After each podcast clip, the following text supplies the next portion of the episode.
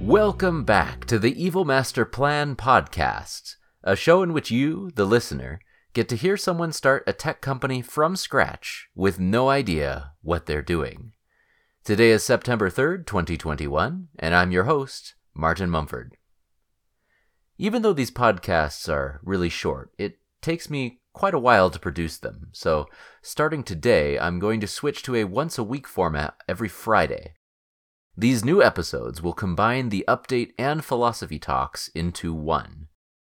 So, to start, let's review the plan, what I did this week, highlights and lowlights, and my greatest fears. So, you'll remember, of course, that the plan is step one infiltrate 50% of the world's organizations, two build an army of super intelligent robots, and three world domination. Overmind is my note taking app I'm making to accomplish step one. So, progress. What happened this week?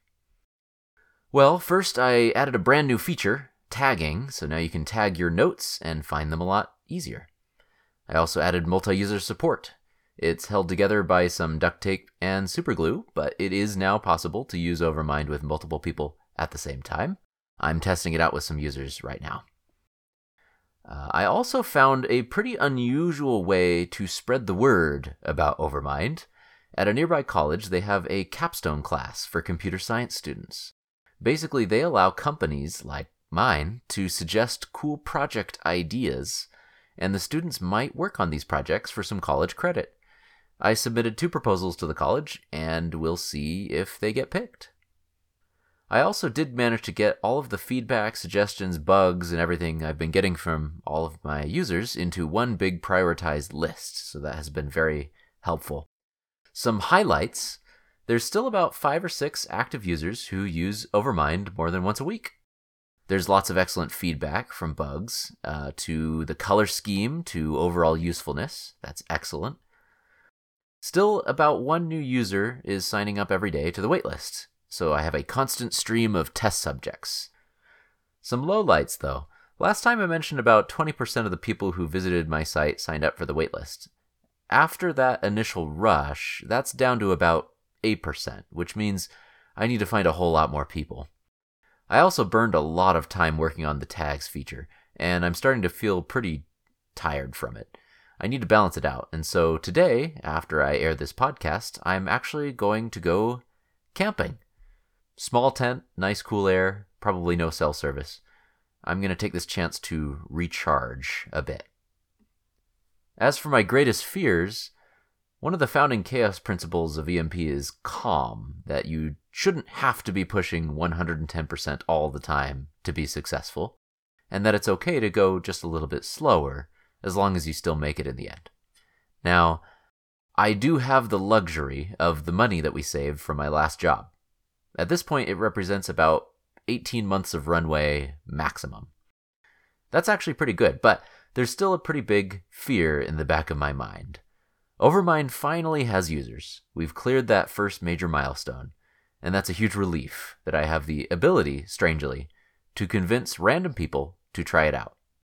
But until I hit the next big milestone, getting someone to actually pay for it, I'll always have that uncomfortable anxiety lurking away at the back of my mind.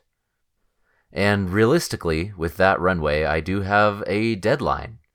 If I can't get some meaningful traction by the time we see the edge of the runway, I'll need to go back and get a job again.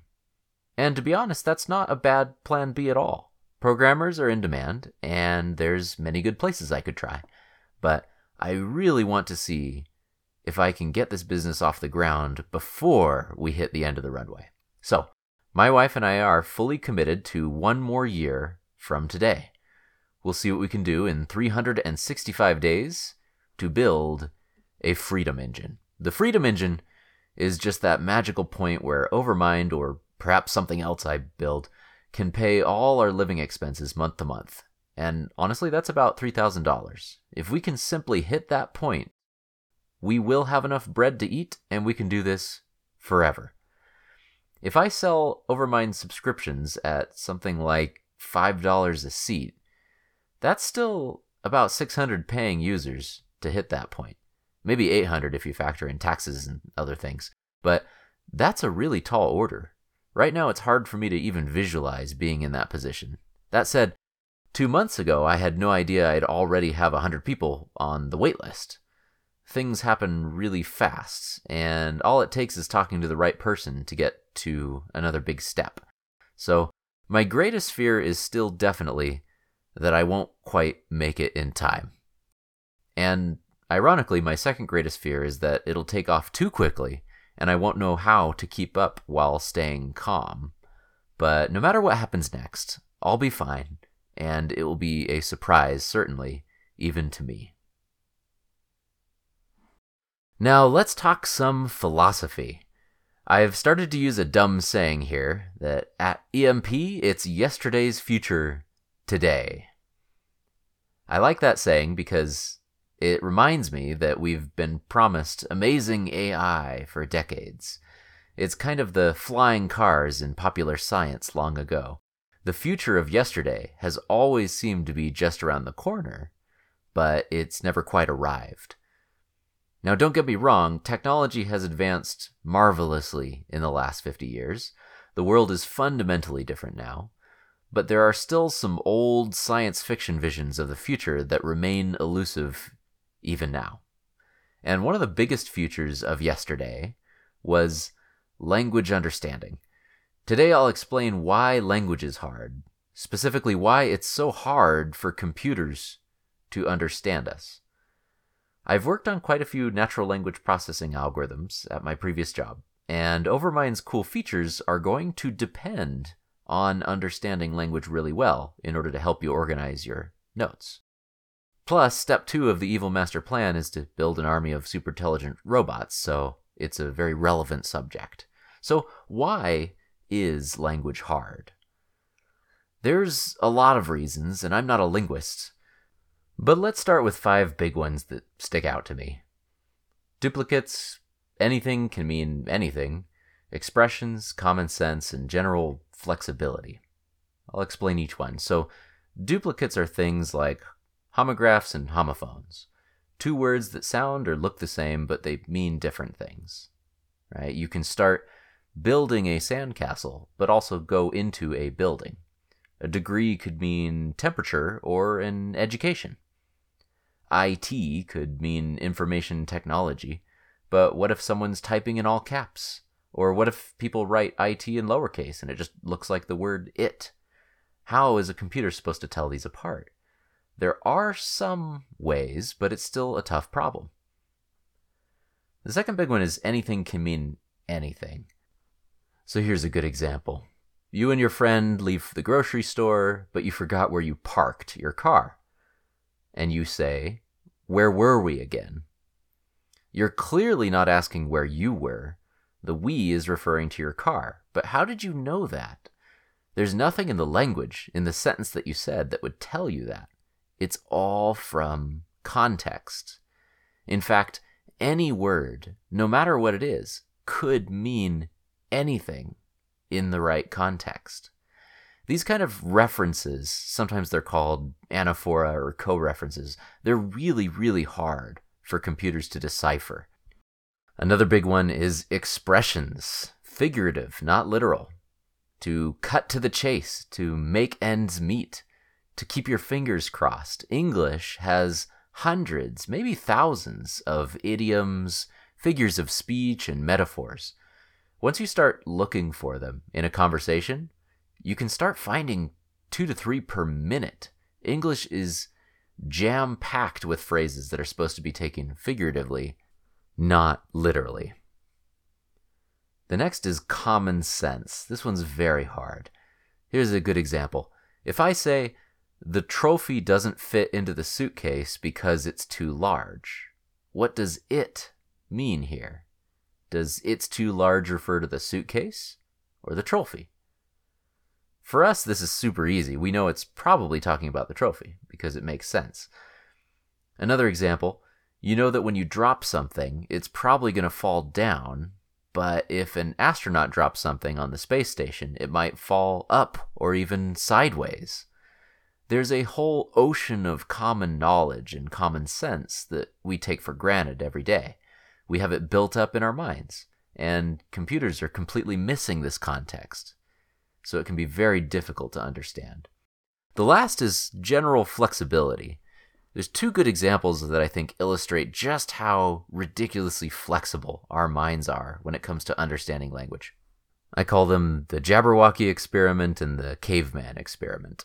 So, Jabberwocky is a poem by Lewis Carroll. It's uh, a poem almost entirely composed of made up nonsense words, but you can still sort of understand it.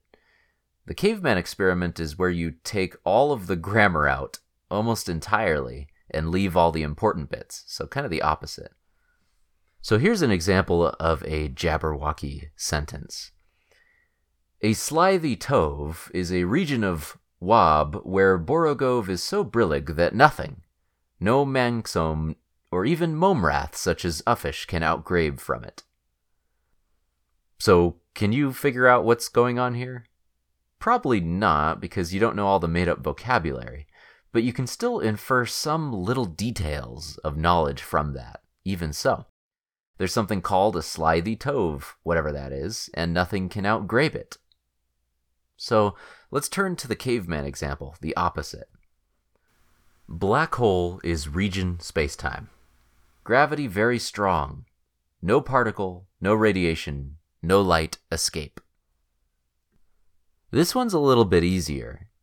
We don't even need much grammar to guess what's going on here. I can remove quite a bit of it, and you can still understand. So, for context, here's the original sentence A black hole is a region of spacetime where gravity is so strong that nothing, no particles, or even electromagnetic radiation such as light, can escape from it. Our minds are so flexible that even if we get rid of the grammar, sometimes even if we get rid of the very vocabulary itself, we can still start piecing together the puzzle. That's how good we are at understanding messy information. So you can start to see why language is so very difficult for computers to understand, even today. And there's a lot to overcome before we even reach step three of the Evil Master Plan. But even though the challenges are very difficult, I do have a great testing ground to work with. If Overmind is supposed to scan your notes and help you organize them, it's going to have to get just a little bit smarter at some of these problems. Of course, I also want to be scrappy about Overmind. I'm not going to go off into some deep science mode and try to solve all these things with language understanding. That could take an entire lifetime. However, if we can push the boundaries just a little bit at a time, Overmind can help you better automatically. Imagine just dumping all your notes, ideas, questions, to dos, all your thoughts into a giant messy pile. And the bot comes around and cleans it up for you. We'll get there eventually because at EMP, it's yesterday's future, today. As always, if you want to try Overmind out yourself, as it is, just go to overmind.wiki and sign up. You can also skip the waitlist entirely and go straight to the front of the line by emailing martin at evilmasterplan.net. And of course, if you're curious, listen on to find out what comes next in the admittedly ambiguous but absolutely real Evil Master Plan.